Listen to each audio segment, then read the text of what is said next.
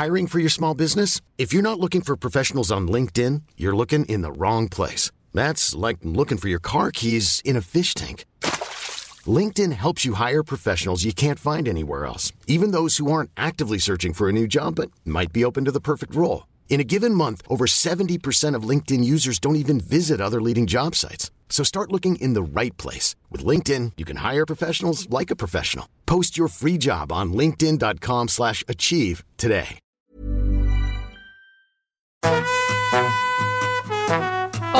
Estás escuchando De piel a cabeza. Un recorrido por tu salud con Ana y Rosa Molina. Porque sabemos que el conocimiento es la mejor medicina.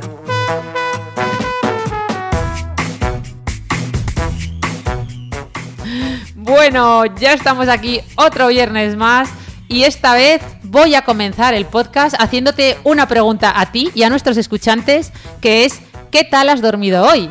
Bueno, ¿qué tal han dormido hoy? Empezamos bien, porque en mi caso yo he dormido regular, lo tengo que confesar. Justo el día que vamos a hacer un podcast sobre sueño y descanso, eh, resulta que mis hijos han tenido una mala noche y por ende toda la familia. Pero bueno, activamos el modo supervivencia y dedicamos este ratito a hablar de un tema tan fascinante, ¿no? Como es el sueño. Efectivamente, bueno, y además... Eh entonces cambio la pregunta a cómo están durmiendo en, los últimos días. Quiere decir que no es solo la última noche, sino qué tendencia de sueño tenemos últimamente. Pero bueno, vamos a ir al grano directamente porque este tema es, tú lo has dicho, muy interesante. Y yo lo primero que quiero saber es qué pasa exactamente en nuestro cerebro cuando dormimos. ¿Es eso eh, real, eso que dice la gente que se apaga el cerebro? Que voy a poner mi cerebro en off, ¿no? ¿Que ¿Es eso o qué sucede exactamente? Sí, porque Fíjate que la sensación que tenemos es que nos desconectamos por completo y no, no recordamos absolutamente nada, es como si desapareciéramos, nuestro cerebro se apagase, pero curiosamente no ocurre así. Fíjate que la actividad cerebral durante el sueño es elevada, o sea, sí que hay actividad, simplemente es distinta. El cerebro sigue muy activo y lo que sucede es que se desactivan algunas regiones cerebrales, más en concreto, sobre todo, la corteza prefrontal, esa de la que hemos hablado en otras ocasiones. Que Perdona que te corte, pero el otro día decían Hoy es el primer episodio que tu hermana no habla de la corteza prefrontal, nos decía un escuchante en un comentario, me hizo mucha gracia, y es que es la, pues parte más importante, ¿no? Efectivamente, nosotros siempre decimos que es la región donde en salud mental sucede todo, y es verdad que justo casualmente cuando termina de desarrollarse esta corteza cerebral coincide que es el inicio del debut de muchísimos trastornos mentales. Eh, y se ha relacionado mucho con esto. ¿no? Dice, hay un autor que dice que las regiones eh, que son más, eh, ¿cómo se dice?, filogenéticamente más eh, modernas, más recientes, las que se desarrollan más tardíamente, sin embargo, son las primeras en sucumbir a la enfermedad mental. Anda. Yo siempre bromeo con los neurólogos y digo, nosotros nos quedamos con el córtex prefrontal y con el sistema límbico y vosotros os quedáis con el resto. Realmente no se puede hacer esta división, ¿no? Porque el cerebro es un todo, funciona, eh, no podemos separarlo en, zonas, no podemos repartir el pastel, pero es que no solo no podemos dividir el cerebro, no podemos mm, dividir el cuerpo en sí, separar, ¿no? Cerebro, mente y cuerpo. Y esto es una idea que hemos recalcado también ya en, en varios podcasts. Así que bueno, volviendo a esa corteza prefrontal, no quería hablar de ella, pero me has preguntado qué ocurre en el cerebro y aquí vuelve a aparecer y lo que sucede es que hay una desconexión de estas regiones, que al final es que es la región que da coherencia y que pone orden en ese cerebro, ¿no? y hace que nuestros pensamientos sean más organizados, nos permiten eh, controlar, eh, pues eh, nos permiten planificarnos, controlar nuestra conducta, tener autoconciencia o conciencia de nosotros mismos, etcétera. Entonces, ahí se da esta desconexión, pero además cambia el sistema de neurotransmisores. Los neurotransmisores son las moléculas que facilitan la comunicación entre las neuronas eh, y hay distintos neurotransmisores. ¿no? Pues, ¿Qué ocurre en este sistema de neurotransmisores? Pasa de ser noradrenérgico, o sea, aminérgico, perdón, que en esto con esto me refiero a que predominan neurotransmisores como la noradrenalina y la serotonina, eh, durante la vigilia, mientras que en el sueño lo que predomina es el neurotransmisor acetilcolina, es decir, el sistema se hace colinérgico durante el sueño. Y de esta manera parece, y se ha estudiado, sobre todo un autor que se llama Hobson, que es, uno de los que está, eh, ha desarrollado más mm, investigación en este campo, eh, ha observado que este cambio de neurotransmisores hace que disminuya la coherencia de los flujos de actividad neuronal. Lo que hace es que aparezca aparezca un pensamiento poco organizado y caótico, ¿no? Como, bueno, como todos hemos vivido, o sea, los, los sueños que tienes, te levantas por la mañana y dices, Dios mío, pero que he soñado, o sea, no tenía ni pies ni cabeza, no tenía mucho sentido, ¿no? Eso es lo que, o sea, pero ¿por qué sucede eso? ¿Por qué los sueños son tan desorganizados o, tan raros? Pues tiene que ver con esto que hemos mencionado. Por un lado, este cambio de neurotransmisores que haría que, mm, los pensamientos sean, mm, haya una menor coherencia, pero además por esa desconexión del córtex, del córtex prefrontal, que sería el que pondría orden. ¿no? Entonces, lo que ocurre es que hay como una autoactivación de regiones profundas como la amígdala del sistema límbico y tienen lugar, pues eso, que se activen emociones intensas, recuerdos. Eh, Cosas más inconscientes, ¿no? De las que no somos. claro, porque el corte prefrontal, prefrontal, tú siempre me dices que es como la maricondo cerebral, que es la que pone orden, ¿no? Eso Entonces, claro, al, no estar ese orden, pues todo se torna caótico. Eso es, eso es, algo así. Eh, pues este autor, Hobson, también ha escrito sobre, que ha escrito tanto sobre el sueño, eh, viene además a asimilar el sueño a un espacio virtual donde ensayamos o practicamos nuestra realidad del día a día. A mí esta definición me encanta, ¿no? Porque efectivamente reproducimos muchas veces lo que, ¿no? Lo repasamos, lo alteramos, lo, lo vivimos de otra manera diferente. Y es mm. verdad que es lo que te ha pasado ese día, porque muchas veces, eh, además muchas veces hasta lo último que has estado, las últimas cosas que haces antes de acostarte, yo qué sé, lo que has leído, lo que has visto en la televisión, muchas veces los sueños van sobre eso, o al menos que tú recuerdes, supongo que irá sobre todo lo que te ha pasado en el día, pero es verdad que muchas veces coincide. Eso es.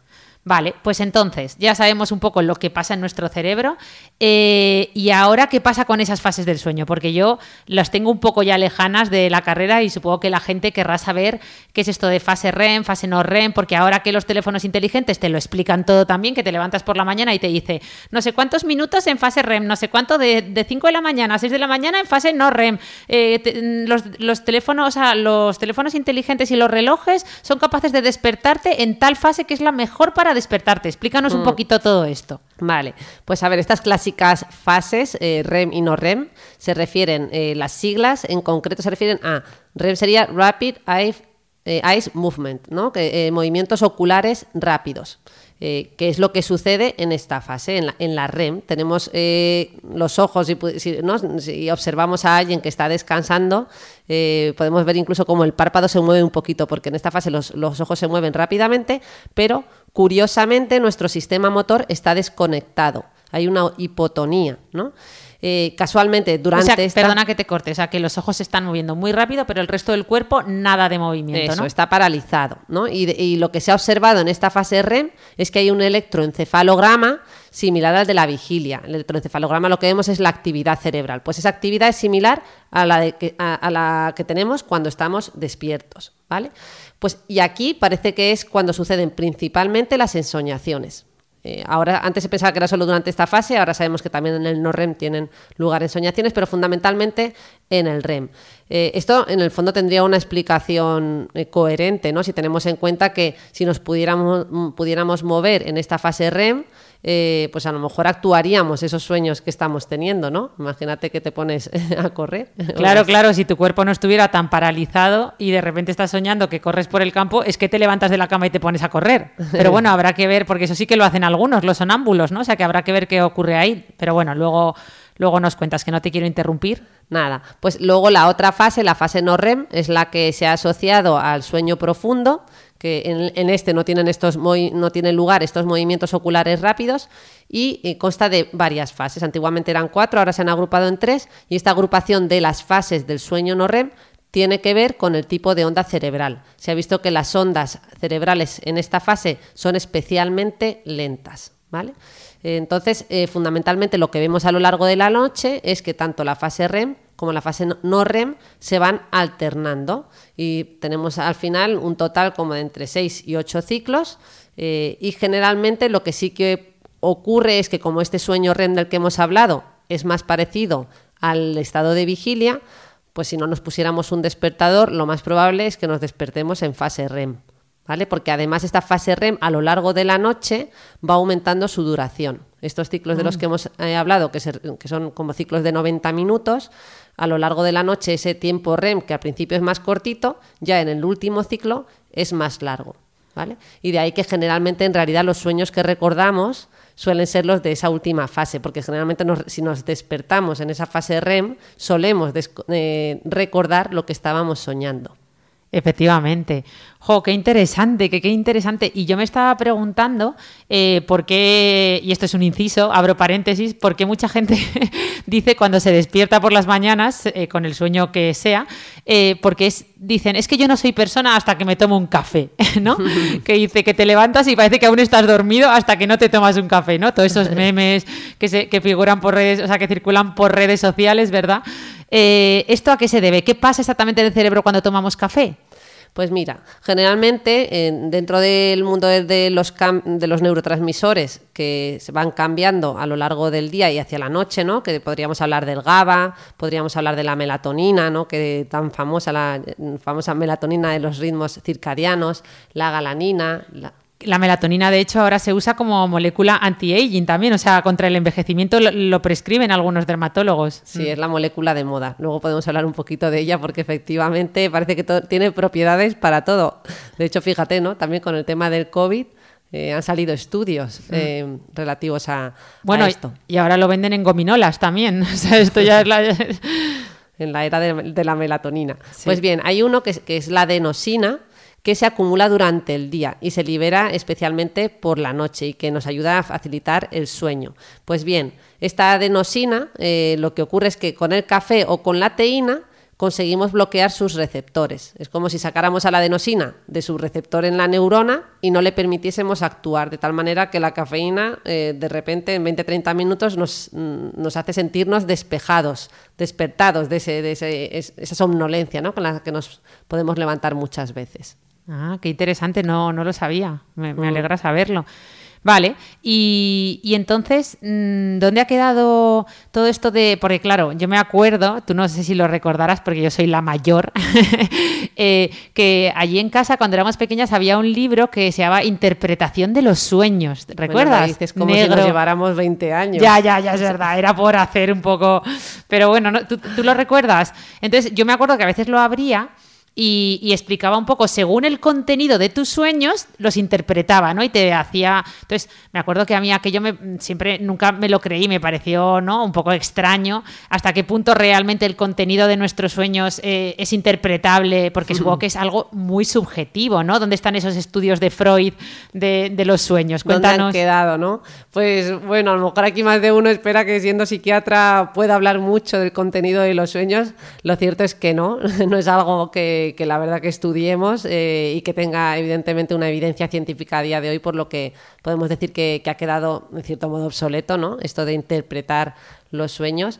Eh, la mayor parte de los estudios de investigación a día de hoy se centran en aspectos más formales eh, más que en el contenido de los sueños. Eh, y con esto me refiero a aspectos formales, pues a la cantidad, a cómo se suceden estos ciclos, al tipo de ondas de sueño, ¿vale? Eh, y a partir de, estos estudios también más neurofisiológicos, de esos neurotransmisores de los que hemos hablado, de esos cambios cerebrales que tienen lugar durante el sueño, es cómo se estudia, ¿no? o podemos inferir mucha información de manera indirecta.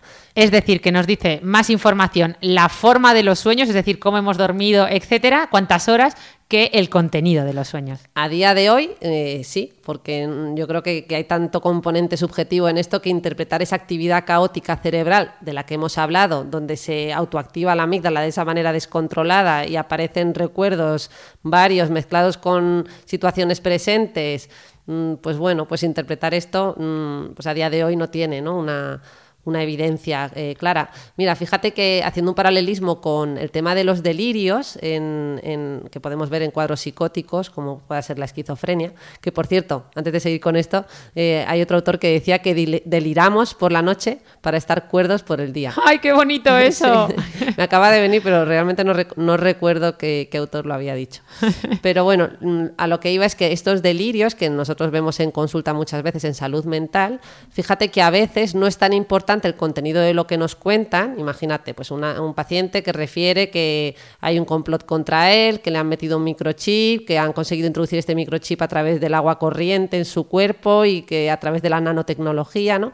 Y empieza a contarte una historia que podría ser larguísima en cuanto a su contenido, con un montón de detalles, pero en realidad a veces no necesitamos saber todos los detalles de ese delirio, porque solo la forma de, ese delirio, el cómo nos lo cuenta, el cómo mm, está el paciente, las conexiones que hace, eh, su aspecto físico, mm, por el aspecto me refiero a su mirada, a su lenguaje corporal, etcétera, nos está dando mucha información de manera indirecta. No necesariamente tenemos que, ¿no? Eso, no, no tanto el contenido. Pero bueno, eso era por hacer un paralelismo y un símil. No, no, pues me ha encantado, me ha encantado el símil y me ha gustado también esa frase de que deliramos por la noche para estar cuerdos durante el día. Pero vamos, otra, otra cosa eh, que te quería preguntar, y ya cierro eh, el paréntesis que había abierto, es el tema del aprendizaje, ¿no? Porque muchas veces nos han dicho, vamos, yo como tú, pues muchas veces durante la carrera te has, te has ido, vamos, has estado toda la noche en vela repasando, estudiando para el examen que tienes por la mañana y no has pegado ojo y siempre nos dicen que hay que, y bueno, de hecho tú muchas veces me lo has dicho, cuando tenía que dar una charla y te he dicho, bueno, me levantaré temprano y la repasaré, tú me decías, no, Ana, repásala ahora por la noche y ya duermes y mañana sí que la vuelves a repasar. Pero, o sea, ¿cuánto, cómo y cuánto eh, influye, en qué manera el sueño en nuestro aprendizaje? Hmm. Pues fíjate que esa es una de las teorías. En realidad hay muchos misterios sobre el sueño que todavía no hemos podido resolver. Eh, y entre todas estas teorías, hay una eh, que dice que efectivamente el sueño juega un papel fundamental en la reparación de ciertas funciones. O sea, a día de hoy sabemos que si no durmiéramos y nos tuvieran en insomnio durante un montón de días, pues eh, no podríamos vivir. O sea, necesitamos el sueño para reparar y parece que también eso, como decía, para aprender.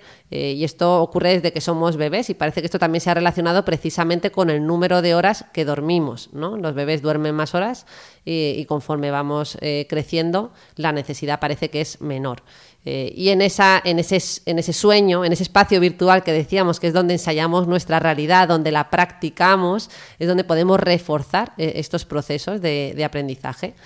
Lo que sí que se ha demostrado, fíjate, con estudios neurocientíficos realizados en, pacientes que dormían, ¿no? Pues se ha comprobado, ¿no? Pacientes que dormían X horas frente a otros que dormían menos, se observaba eh, que las capacidades cognitivas de aquellos que tenían más sueño REM y no REM eran superiores a aquellos que tenían un sueño menor. O sea que esto sí que lo hemos eh, podido confirmar. Por ende, mm, como decía, no tenemos respuestas para todo. El sueño, yo creo que hay muchos, todavía muchos misterios eh, por resolver, pero sí que tenemos datos que apuntan hacia ese papel tan importante en funciones de reparación y funciones de aprendizaje. Vale, pues entonces nada, nada de irse al, examen sin dormir y efectivamente, conforme lo contabas, me estaba acordando de esa noticia de hace dos o tres años de e, e, ese trabajador, ¿verdad?, de Wall Street que estuvo varios días eh, sin dormir y, falleció, parece, a causa de sueño. O sea que, el sueño es más que necesario. Pero otra pregunta y otro gran eh, incógnita que, te, por la que te quería preguntar es por ese mal humor que nos entra cuando no dormimos. O sea, esa irritabilidad, esas ganas. Bueno, es que no solo baja, baja hasta la autoestima, eh, pero es que además baja hasta, ¿cómo se dice? El autocontrol, de, mm. para controlarte, para tomar decisiones, ¿no?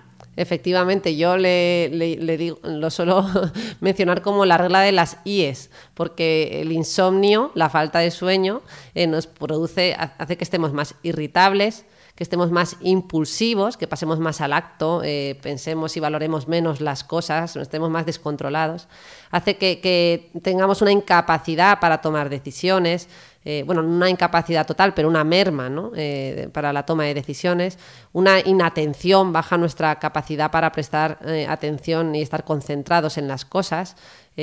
Bueno, pues eso, como veis, así como palabras que empiezan todas por la I, ¿no? Para que nos acordemos. y es que es así, o sea, estamos, cuando estamos cansados, pues ese corte prefrontal del que hablamos, que, que tiene esa función de control y de y de, pues eso, mm, calmarnos o sosegarnos a la hora o, de razonar adecuadamente y sopesar eh, las cosas, pues tiene como menos capacidad ¿no? para, para ese freno. Entonces eh, nos sentimos también más inestables eh, emocionalmente. Qué bueno lo de las SIS. Me estaba recordando, o sea, tal y como las ibas enumerando, me estaba recordando a cualquier saliente de guardia, es decir, toda la noche sin dormir en una guardia de hospital y al día siguiente estás cabreado con el mundo, no paras de comer, te compras un montón de cosas porque no controlas. Bueno, bueno. Efectivamente, un buen consejo para cuando salimos de guardia es no irse de compras, porque seguro que no tomas las mejores decisiones en ese momento. Vale, y hablando de esto, eh, ¿qué pasaría con lo contrario? Porque también es cierto que hay veces que duermes tropocientas mil horas y te levantas y estás igual. De, también, o sea, también tienes alguno de estos síntomas que tú contabas, también estás un poco irritable y a veces incluso más cansado.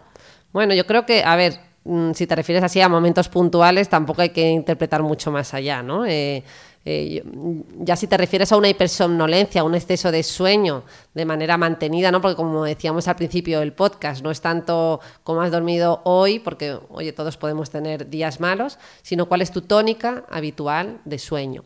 Entonces, eh, aquí en este sentido, la hipersomnia eh, es, un, síntoma que sí que vemos nosotros, pero más en salud mental y que puede ser un síntoma incluso más atípico, ¿no? porque lo que solemos ver, por ejemplo, en los cuadros depresivos suele ser insomnio, eh, pero podemos verlo también a la inversa, o sea, podemos ver un exceso de sueño, que es distinto a otro término que, mm, que también utilizamos en salud mental, que es el de clinofilia. No sé si lo has escuchado alguna vez. Nunca. La clinofilia es una tendencia excesiva a pasar mucho tiempo en la cama. Eso no quiere decir que estamos durmiendo, simplemente... Pues, que más, como hemos pensado todos en lo mismo, ¿eh? Pasar mucho tiempo en la cama.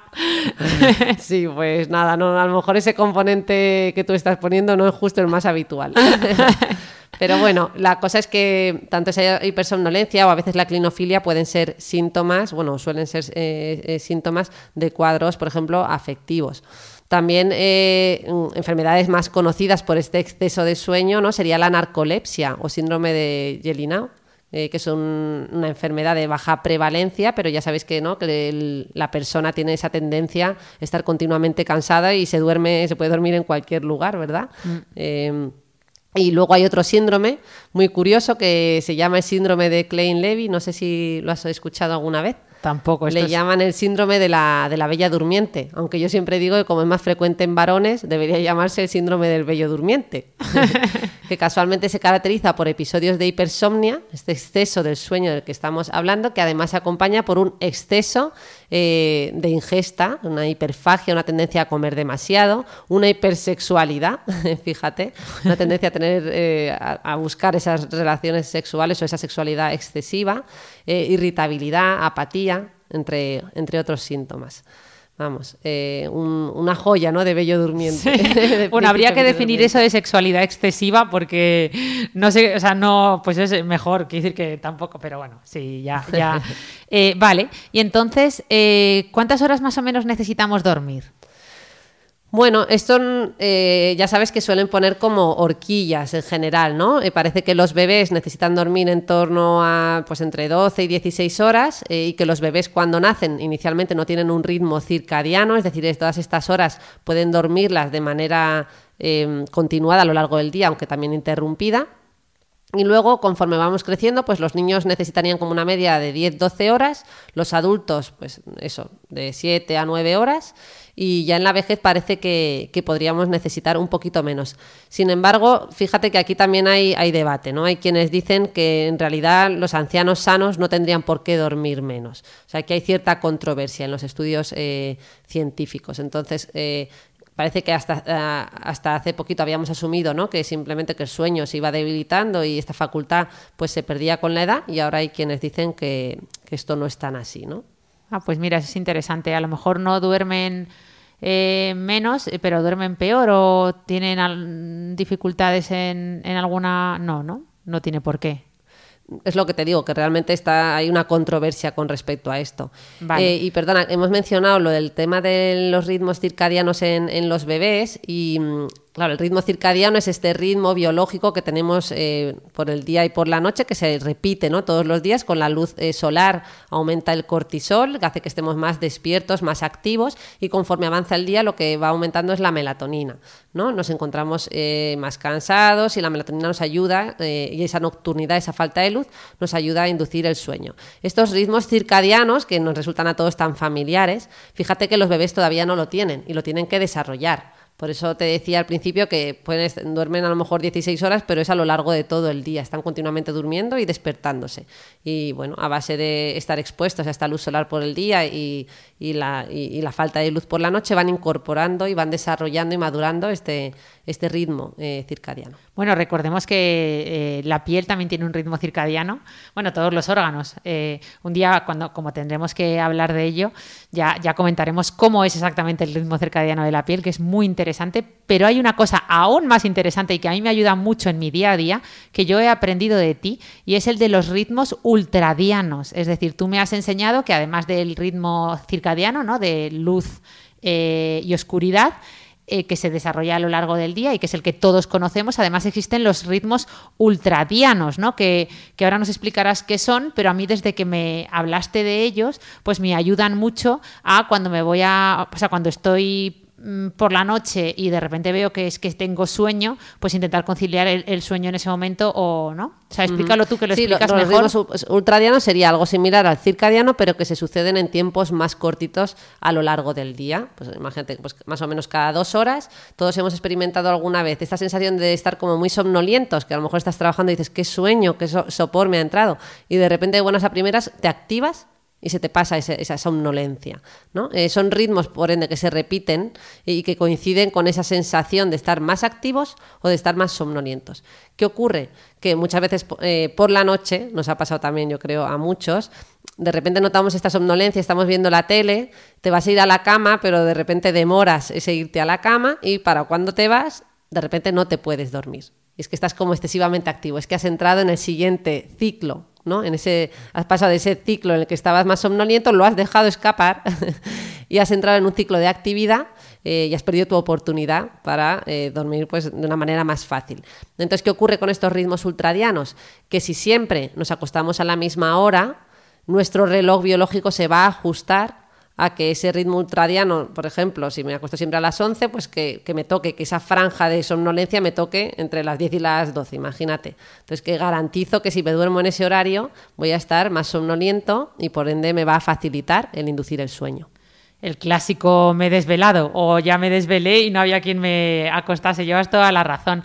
Pues ya que hablamos de este, de este tema, de cuando te desvelas, eh, te quería preguntar por, por algo que, efectivamente mm, sucede a mucha gente, ¿no? Que, es porque a unos les entra sueño, porque no soy, no tengo la suerte de ser de ese grupo, les entra sueño antes y hay gente que hasta las tantas no, no tiene sueño, ¿no? Entonces, eh, y claro, eso dificulta mucho vivir.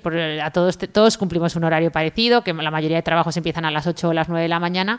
Y yo, por ejemplo, pues personalmente toda mi vida me he adaptado bastante mal a ello porque me cuesta mucho. O sea, yo no tengo sueño como hay gente que me dice, no, yo me meto a la cama a las 10 y a las 11 me he dormido. Digo, jo, qué envidia. O sea, qué envidia que haya gente que, que le suceda eso. porque mm. hay gente que sí, gente que no? ¿O es simplemente que no me organizo bien?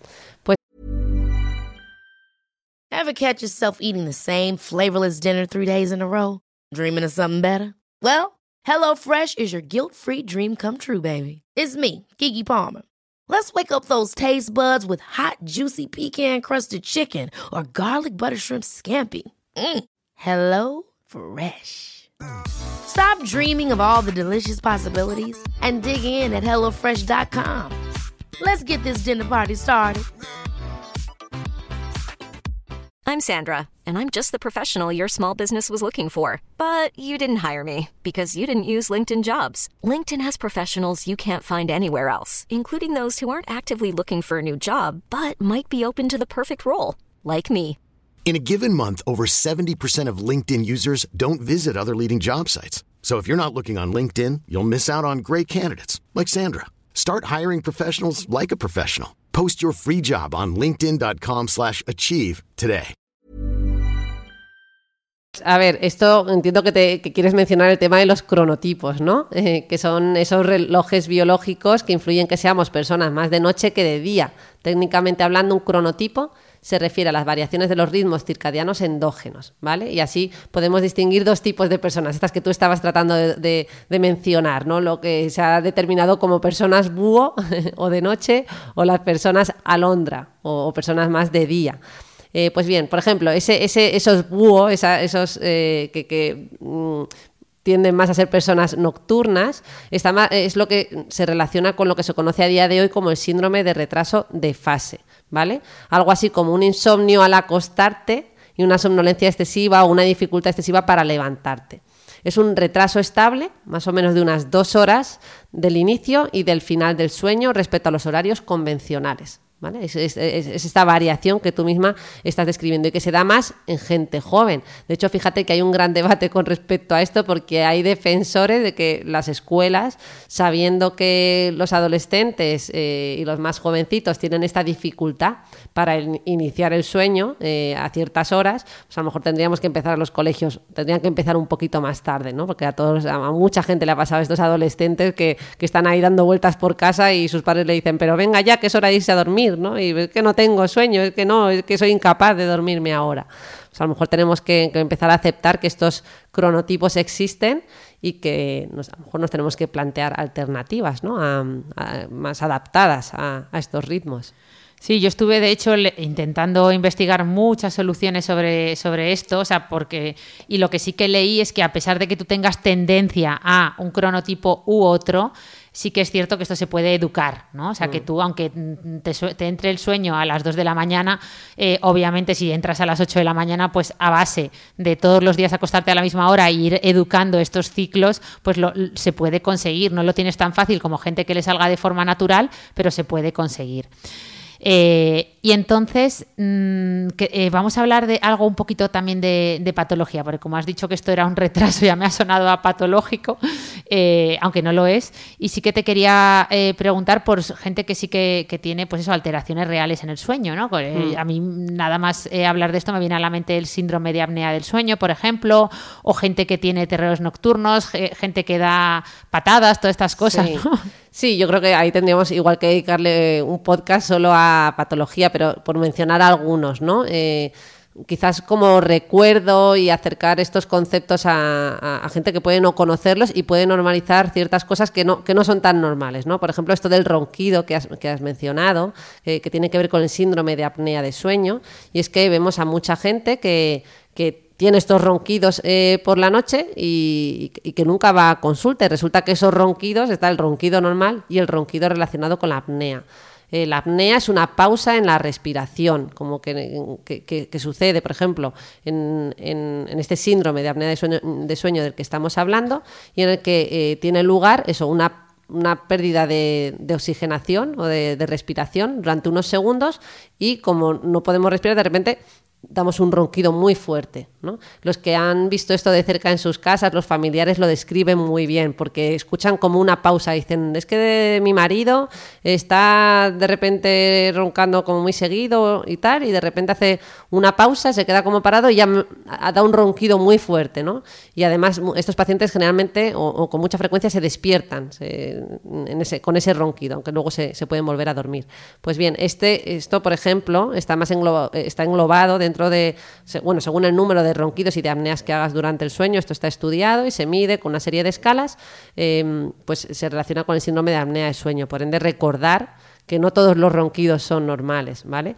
Eh, también recordar que no, que no todos los movimientos por la noche son normales. Esto de dar patadas, que a veces a mi, a mi consulta ha venido alguna vez una pareja, pues eso, la mujer con su marido, el marido me cuenta que que con 55 años de, repente se ha puesto a darle patadas a la mujer por la noche y que la convivencia en la cama es insoportable. y yo automáticamente les digo, bueno, esto no es tan normal eh, y a lo mejor tiene que ver con un trastorno, un trastorno del sueño REM que a veces vemos en pacientes con Parkinson y que pueden empezar así, con estas eh, alteraciones de los movimientos eh, durante la fase REM y que, y que, el paciente necesita consultar y, ser estudiado, sobre todo si encima aparece ¿no? con 50 años cuando nunca lo has tenido. O sea, ya puede ser indicativo y un aviso de algo. Eh, luego también está el síndrome de piernas inquietas, que se podría parecer a esto. Y bueno, yo creo que por no enrollarme demasiado, eh, a mencionar esto de los movimientos y de las eh, apneas y de los ronquidos, pero lo dicho, si quieres dedicamos, ¿no? Si nos, perfecto, los escuchantes lo, lo, piden así, podemos hacer un, un sí, capítulo porque además aparte. me interesaría saber, incluso profundizar en cosas que a veces nos pasan a todos, de no poder moverte cuando te... Hay veces que, que estás soñando que te quieres eh, que, que, te quieres mover, pero no te puedes mover y bueno, todas estas cosas que, que son... No, tendríamos que ver cuáles realmente son normales, cuáles entran dentro del campo de la patología, pero hablando de algo que efectivamente yo creo que está a caballo entre normal y patológico, dependiendo de cuántas veces suceda y cómo suceda, ¿no? Si es prolongado o no. Y además es el temazo de hoy por el que te quería preguntar y por el que eh, mucha gente le preocupa esto del sueño, porque todos estamos hartos de, bueno, hartos, todos estamos mmm, pues muy concienciados, ya sabemos que cuando te dicen eso de, no, si yo solo duermo cinco horas, pues ya sabemos que no debemos hacer caso a esos mensajes, todos sabemos lo importantísimo que es el sueño para todos, a eso yo creo que todos somos muy conscientes de ello, ya nadie presume de no dormir, pero sí que eh, cada vez nos cuesta más dormir. De hecho, el aumento, ¿no? De, hay un aumento del consumo eh, en muchos países, sobre todo Estados Unidos, el de consumo de benzodiazepinas, dices, bueno, y de, de, y de pastillas, pastillas para dormir en general. Entonces, parece que el insomnio está aumentando. Es decir, cuanto más conscientes somos de que hay que dormir bien, también más nos cuesta dormir. Y además a mí me ha resultado siempre curioso, yo por ejemplo siempre he tenido insomnio mm, de conciliación, ¿no? Creo que, que es, es decir, que me cuesta eh, conciliar mm. el sueño, pero luego otras personas me, me dicen que ellos se despiertan muy temprano, por ejemplo, y eso también les da rabia. Yo nunca he tenido ese problema. Perdona que personalice tanto, pero es algo que me interesa ya personalmente.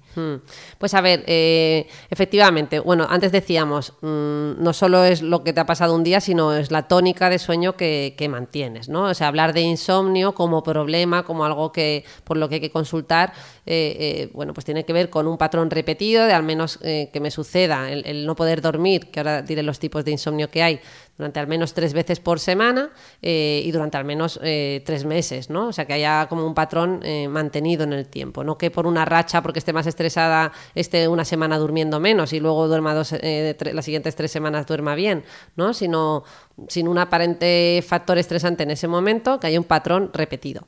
Y podemos distinguir tres tipos de insomnio fundamentalmente. Está el insomnio de conciliación, que has mencionado, que es ese en el que me cuesta iniciar el sueño, me cuesta conciliarlo, pero una vez que me duermo, duermo del tirón. Estaría el, el, insomnio de múltiples despertares, que son aquellas personas que están intermitentemente despertándose por la noche, que además luego eh, este insomnio de múltiples despertares, eh, el sujeto no solo se despierta, sino que luego puede experimentar dificultad para volver para volverse a dormir, ¿vale? Y luego está lo que conocemos como el insomnio terminal, es decir, una, eh, me despierto a las 5 o las 6 de la mañana o un tiempo antes de lo que suela despertarme habitualmente, antes de que suene el despertador, y ya no puedo dormir más, ¿vale? Eh, luego estos tipos de insomnio no son siempre eh, A, B o C, sino que se entremezclan, ¿no? Hay gente que puede presentar insomnio de conciliación y, también de múltiples despertares, eh, etcétera, etcétera. Podemos verlo en muy diversos modos. Quizás el más típico, el más frecuente, el que más vemos cotidianamente es este que tú bien has mencionado, ¿no? Que es el de conciliación y este es el que más frecuentemente vemos en población general porque tiene mucho que ver con el estrés, ¿no? El, ritmo de vida que llevamos eh, con estas preocupaciones con el trabajo o con el estar excesivamente enganchados a la tecnología, que ya sabemos ¿no? que, que, nos dificulta el iniciar ese sueño y que por ende, pues bueno, en este sentido yo creo que lo que tenemos que tener muy presente son los hábitos de higiene de sueño como medida principal para afrontar este tipo de insomnio. Eh, yo esto lo repito mucho y es que a veces eh, viene a gente a consulta refiriendo este tipo de dificultad para dormir, eh, pero resulta que es que llevan un ritmo frenético de vida, ¿no? entre trabajo y, y, miles de tareas que tienen que hacer, pues a lo mejor el primer paso es eso, eh, hacer un poquito de reflexión y decir es que a lo mejor tengo que parar ¿no? con este ritmo y adoptar hábitos más saludables eh, de sueño. Eh, dicho esto, eh, claro, es que ya entraríamos a lo mejor a hablar de patología, pero por ponerte un ejemplo, para que veas eh, cómo el tipo de insomnio también nos da información sobre los cuadros que vemos. Yo ya yéndome un poquito a la consulta, el insomnio terminal que mencionabas, fíjate que lo vemos más frecuentemente en los pacientes con, con depresión.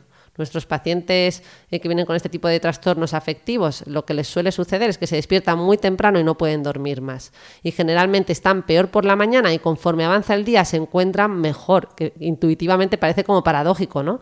Eh, generalmente cuando estamos estresados y, tal y no, no, tenemos un cuadro depresivo, mm, lo que solemos estar es cansados al final del día, estamos agotados mentalmente o si nos encontramos peor, desde luego es más al final del día, pues en estos pacientes ocurre al revés qué interesante. Eh, desde luego hay que, hay que tener más presente el sueño, pero es verdad que yo últimamente, que tanto nos repiten ese mensaje hay que dormir bien, hay que dormir bien, hay que dormir bien, yo creo que efectivamente estresan un poco a la gente.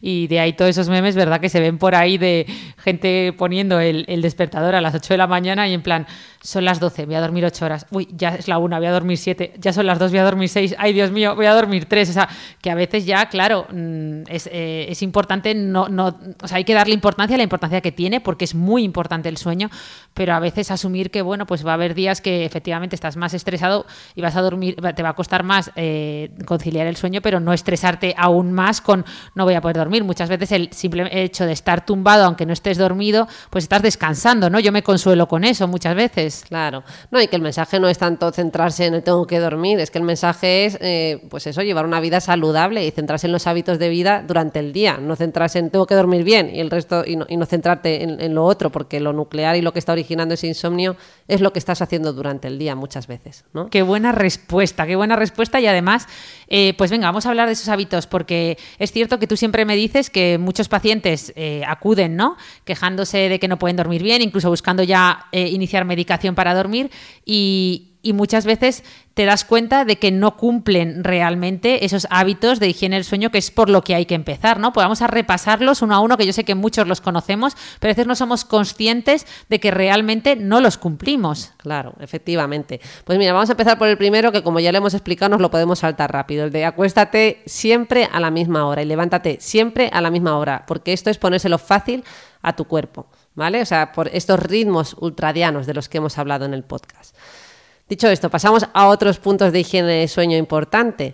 Eh, importantes. Eh, lo de dormir siesta, dice la gente, no, no, no es que no, se puede, no se debe dormir siesta porque luego no vas a dormir bien. Bueno, puedes echar siestas, pero que sean breves. Una, cortita de media hora, una hora, puede ser reparadora y no interferir con el sueño nocturno. Y, siempre echándola pues antes de, antes de las 5 de la tarde, a poder ser, claro, alejada de tu hora de irte a la cama el ejercicio físico, ¿no? El ejercicio físico que está maravilloso y bueno para todo, aquí vuelve a aparecer eh, y claro, no un ejercicio físico hecho una hora antes de irte a la cama que te va a activar, sino mantener un ejercicio físico regular todos los días. Y esto no quiere decir que tengas que irte al gimnasio, es que ejercicio físico implica pues una actividad mínima de media hora a una hora en la que camines y, tengas ¿no? una movilidad, porque ahora mm, estamos en, ¿no? llevamos muchos, llevamos vidas muy sedentarias y es importante que, nos movamos, ¿no? Que, que nos cansemos porque tiene un efecto ansiolítico y relajante.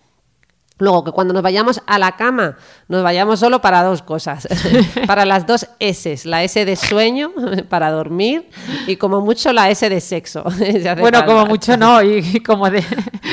y si puede... Como mínimo. Efectivamente. que también es un buen relajante natural para inducir el sueño. Oye, no Satisfyer también empieza por ese. Efectivamente, lo podemos añadir. Vamos por que actualizar esto, las tres S. Bueno, retiro Satisfyer y digo succionador, que, que Satisfyer es una marca comercial. Perdón. bueno, no usar tecnología en la cama, yo creo que todos nos lo sabemos, pero nos lo tenemos que recordar, hay que traerlo al presente. La luz azul no nos ayuda a nada, nos puede activar mantener un ambiente fresquito, eh, no un excesivo calor en la habitación, eso también te va a ayudar a, conciliar el sueño. No tener, a poder ser ruido visual, tener la habitación ordenada, porque eh, el ruido, bueno, no, tener ruido en general, ¿no? Obviamente. Eh, habrá quien diga, bueno, es que en mi casa hay mucho ruido y el ruido viene en la carretera y no lo puedo evitar. Bueno, pues no sé, siempre está la alternativa de unos tapones, pero eh, cuando hablamos de ruido, eso, recordarnos que no es solo ese ruido auditivo, sino también ese ruido visual, tener una habitación ordenada, eh, pues va a hacer que, nos sintamos más relajados y que nuestra mente, entre comillas, esté también más ordenada.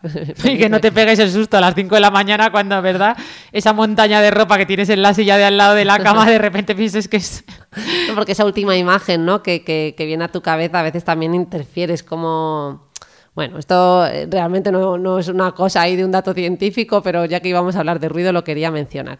Em, otro punto importante, ya casi acabando, es tener una libreta o un papel en la mesita de noche, no para apuntar esos sueños, que oye, que si quieres también y luego te metes en Google a interpretar tus sueños. eh, bueno, eso no lo recomendamos mucho, pero en definitiva, tener ahí una libreta, un papel para anotarte las tareas pendientes que te vengan a la cabeza, no las dejes flotando en tu cerebro porque si no, intermitentemente este te lo va a estar recordando. ¿Vale? Entonces, tarea de la que te acuerdes o preocupación que tengas en la cabeza la anotas y la reservas para le dedicas el tiempo que le corresponda al día siguiente en un horario determinado. Esto es súper eficaz, ¿vale? Es una estrategia que usa muy poca gente, pero funciona. ¿Vale? Eh, y luego yo siempre digo mm, no tomar excitantes, ¿no? Esto lo sabemos todos, me parece de perogrullo, pero no parece tan de perogrullo el tomar alcohol, ¿no? Evitar el alcohol. Yo siempre digo que el alcohol no te marque ningún gol, porque el alcohol, lejos de ayudarte a dormir, produce insomnio produce esa somnolencia inicial que todo el mundo piensa, no, es que a mí me ayuda, me va muy bien. No, te, ayuda a ese, a ese como inicio de sueño, pero todos hemos experimentado como cuando bebemos nos estamos despertando intermitentemente y tenemos un sueño no reparador. ¿Vale? Y así es, o sea, altera las fases del sueño y el sueño no es reparador y estamos cansados al día siguiente. Sí, sí, vamos, al día siguiente te levantas hecho polvo, vamos, eso está claro. Eh, vale, y entonces, vale, pues me queda muy claro lo del alcohol. Eh, vale, y entonces, antes de pasar al último punto por el que te quería preguntar, que es el tema de todos los fármacos, etcétera, ayudas múltiples para dormir, eh, ¿qué, qué, pasa con los bebés? Eh, que muchas, mucha gente se estará. Porque, claro, yo cuando estaba haciendo estos hábitos del sueño estaba pensando especialmente en los niños, ¿no? Que esto siempre nos hacen hincapié en que hay que ser muy estrictos, entre comillas, con los horarios de sueño de los niños y con todos estos hábitos de higiene, porque no puedes entre semana acostarles una hora y luego el fin de semana dejarlos que hagan lo que quieran y se acuesten a, las mil, ¿no?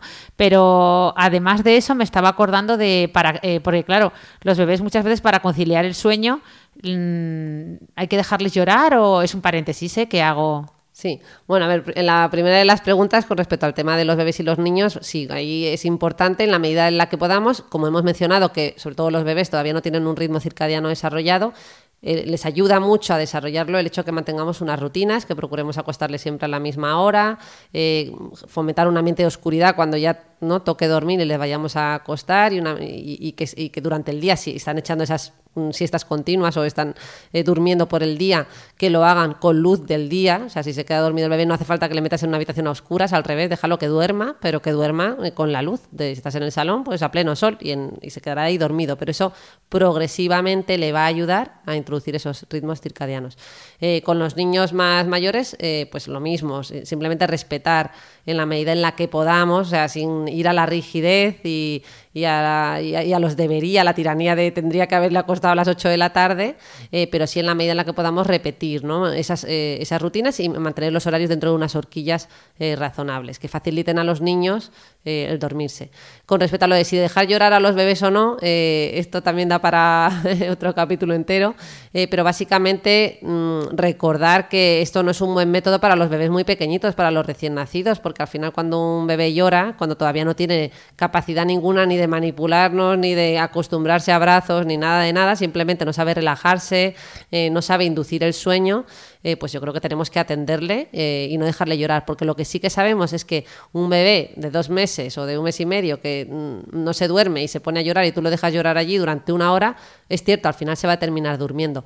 Pero no porque haya aprendido eh, nada, sino porque fisiológicamente eh, esa situación de estrés, de estar llorando, le ha hecho liberar endorfinas eh, y, ha terminado por relajarse, claro, por agotamiento. Se ha dormido por agotamiento, pero hasta qué punto eso es bueno, ¿no? Entonces yo creo que, que, tener en mente esto, o sea, cuando el bebé todavía no es capaz ni de saber que es un individuo separado de ti, pues tenemos que ayudarle a autorregularse, tenemos que ayudarle con ese sueño también. Vale, pues entonces, eh, una vez dicho esto, ya sí que vamos con el tema por el que yo te, quería preguntar para finalizar eh, el podcast. Y es que eh, ahora sí que tenemos una pandemia global, una epidemia global, pero, pero yo, como mucha gente, eh, hace tiempo leí el libro de Ariana Huffington, eh, The Sleep Revolution, la revolución del sueño, que yo creo que es uno de los grandes bestsellers de, en cuanto a este tema, que muchos habrán leído, y ella hablaba efectivamente de que la gran epidemia de nuestra generación o de nuestro siglo, sobre todo en Estados Unidos, es el tema de los fármacos para dormir. ¿no? Eh, hay muchísima mm. gente, mucha más de la que podemos eh, siquiera imaginar, que depende de estos fármacos para dormir. Y supongo que hay grados, ¿no? Que no es lo mismo la melatonina que un hipnótico o que un, una benzodiazepina, es decir, un ansiolítico. Eh, ¿Cómo va todo esto? Vamos pues a hay, ideas claras. Sí, mm. hay, hay, muchos tipos de fármacos. Aquí tendríamos que entrar en hablar de los distintos tipos de insomnio, de qué, qué es lo que ha originado el insomnio, etcétera, que creo que no, no procede entrar. Eh, y simplemente recordar, primero, que si hablamos de fármacos, estos fármacos, obviamente, o sea, y esto es de sentido común, los tiene que prescribir siempre un médico eh, y siempre tiene que haber una evaluación de ese insomnio. O sea, no tratamos, como decía, pues eh, días puntuales que uno duerma mal eh, y, un ¿no? una, insomnio así aislado. O sea, hay que realmente diagnosticar de dónde viene ese insomnio, cuál es la causa, si es un trastorno de ansiedad, si es un trastorno depresivo, si es simplemente un insomnio puro y duro, ¿vale? Para poder indicar los medicamentos. La melatonina no es considerada a día de hoy un medicamento como tal, lo puedes comprar, se puede comprar libremente en farmacias no es un hipnótico, no induce el sueño, lo que ayuda es a facilitar esa, esa, somnolencia de la que hablábamos que nos entra de manera natural porque esa melatonina sube en el organismo durante la oscuridad. Eh, entonces, bueno, pues eh, se lo ponemos un poquito más fácil. En, algunas situaciones parece funcionar. La melatonina es la molécula que se utiliza fundamentalmente en el síndrome este de jet lag. Eh, que nos sucede cuando viajamos a otros, eh, a otros lugares del planeta, porque lo que estamos alterando es nuestro ritmo circadiano. De repente viajamos a Estados Unidos y cuando me tocaba dormir allí es de día, o al revés. ¿no? Hay controversia a veces científica con esto del uso de la melatonina en jet lag, porque claro, todos, lo que, todos la usamos de la misma manera, es decir, vuelo yo que sé a Estados Unidos, que allí son seis horas de diferencia, ¿no? Y cuando en Nueva York, por ejemplo, y llego y me, me tomo una ese día me tomo melatonina para dormir mejor.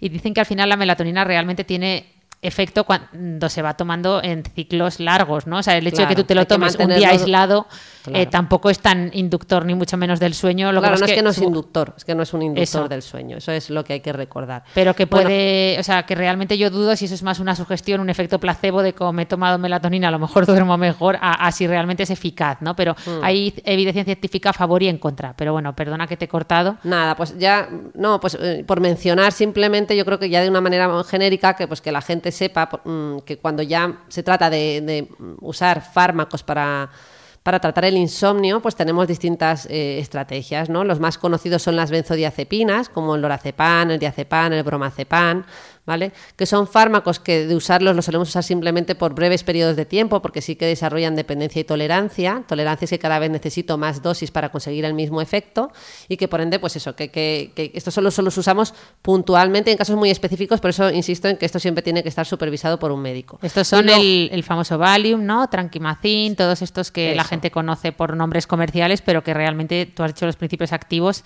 y que es, eh, como se, solemos hablar en, en medicina. Eso es. Y luego los, eh, están los antidepresivos, algunos de ellos pues como la mirtazapina o la trazodona, que también los usamos, eh, no porque pensemos necesariamente que ese paciente tenga depresión, que a veces eso, el paciente viene por un trastorno de ansiedad, pero igualmente son fármacos que tienen como efecto secundario esa, ese efecto, ese sí, efecto inductor del sueño o que nos ayudan también a mantener el sueño y por ende los usamos con frecuencia. También los antipsicóticos, esto le, le sorprende mucho a la gente, ¿no? Estos los usamos muchas veces, por ejemplo, en gente mayor, o en determinados casos, según la, patología que haya, a dosis bajitas, por ejemplo la quetiapina, ¿no? pero a dosis muy, muy, muy bajitas con respecto a las dosis que utilizaríamos en otro tipo de trastornos. ¿no? También los antiepilépticos, eh, algunos de ellos parece que además eh, ayudan en esas eh, fases de sueño REM eh, y no REM, eh, facilitando que estas eh, sucedan de una manera correcta y lo mismo, a dosis bajitas también podemos utilizarlos. pero aquí, bueno, pues por recalcar y repetir lo mismo, va a depender mucho del caso, de lo que esté generando ese insomnio, de si el paciente ha tomado ya fármacos previamente y de, bueno, muchísimos otros factores que yo creo que no... Que, y la pregunta del millón que hasta qué punto nos podemos, hasta qué punto generan dependencia o nos podemos enganchar a, estos fármacos, ¿no? Porque en general los, eh, vamos, los ansiolíticos, ¿no? El Valium, etcétera, que nombrabas. Eso es, esos son los únicos que pueden generar dependencia y tolerancia porque el resto de fármacos que hemos mencionado no tienen este efecto de dependencia y tolerancia. Tolerancia, repito, es la tendencia a eh, utilizar, necesitar más dosis para conseguir el mismo efecto. ¿Y cuáles son los hipnóticos, por ejemplo, que no sé si los has nombrado? Ah, bueno, sí, es verdad, eso no los he nombrado. Y es verdad que lo estaba metiendo como en el grupo de los ansiolíticos, ¿no? Los conocidos como las zetas, la zopiclona, el zolpidem, ¿vale? Son hipnóticos puros y duros, son muy inductores, la verdad que son muy eficaces. Es cierto que luego no los usamos tanto en consulta porque a veces pueden producir un poquito de efecto rebote y tenemos alguna dificultad más como ocurre con las benzodiazepinas, ¿vale? Así que bueno, eh, son como moléculas y fármacos, la verdad que son maravillosos, pero también utilizamos, los utilizamos más para ciclos muy cortitos. Como yo a veces digo, esto es como para resetear ese disco duro, eh, ¿no? Los usamos, por ejemplo, lo hacemos un ciclo de una semana, a ver si esto ayuda un poco al cuerpo a recuperar ese ritmo. Sí, vamos, el mensaje sobre todo es que, que desde luego esto tiene que ser eh, la última, o sea, la punta de la pirámide, ¿no? la cúspide, lo último eh, que probemos antes, eh, o sea, que desde luego lo primero que hay que hacer es esos hábitos de sueño, ir a, ver qué está sucediendo, si realmente es por estrés, qué está pasando, ¿no? Un buen diagnóstico con un buen profesional y no intentar tirar de fármacos muchas veces sin ton ni son, muchas veces comprados de manera ilegal o que te da tu vecina, tómate esto que tengo yo por casa que me lo recetaron a mí una vez, etcétera. Gracias a Dios ahora esto ya está mucho más regulado y, bueno, yo creo que no hay problema. Vale, pues yo creo que más o menos todo lo que yo me había apuntado para preguntarte sobre el sueño lo tenemos. Recordad que cualquier duda que se os haya quedado en el tintero podéis eh, escribirnos y preguntarnos por redes sociales en arroba de pie la cabeza o en nuestras cuentas personales de r.anamolina y de r.rosamolina. Eh, os esperamos ahí. También esperamos que si os ha gustado nos deis alguna estrellita o lo compartáis con gente a la que creáis que le puede ayudar a que duerma mejor y a que eh, aprenda sobre su salud. Y bueno, reiterarnos una vez más en, daros las gracias, ¿verdad, Rosa? Sí, sin duda, porque la verdad que es un gran apoyo que, que estéis aquí, que nos estéis escuchando. Yo para despedirme, ya que hemos hablado de sueño y no lo hemos dicho a lo largo del podcast, recordad que cuando hablemos de nuestro día después del podcast de hoy, nos acordemos de hablar del día pensando en cómo lo hemos empezado desde la noche anterior, porque nuestro día empieza a contar por la noche, no empieza a contar cuando nos levantamos, debería empezar a contar cuando nos acostamos. El día tiene 24 horas. Eso se nos olvida siempre, que el día empieza de noche, es que se nos olvida que el día empieza de noche y, y acaba, vale, venga, pues vámonos ya a despedirnos y, y hasta el próximo viernes, ¿no? Efectivamente, hasta la próxima. Un abrazo a todos, muchas gracias por tanto apoyo y tanto cariño. Venga, adiós.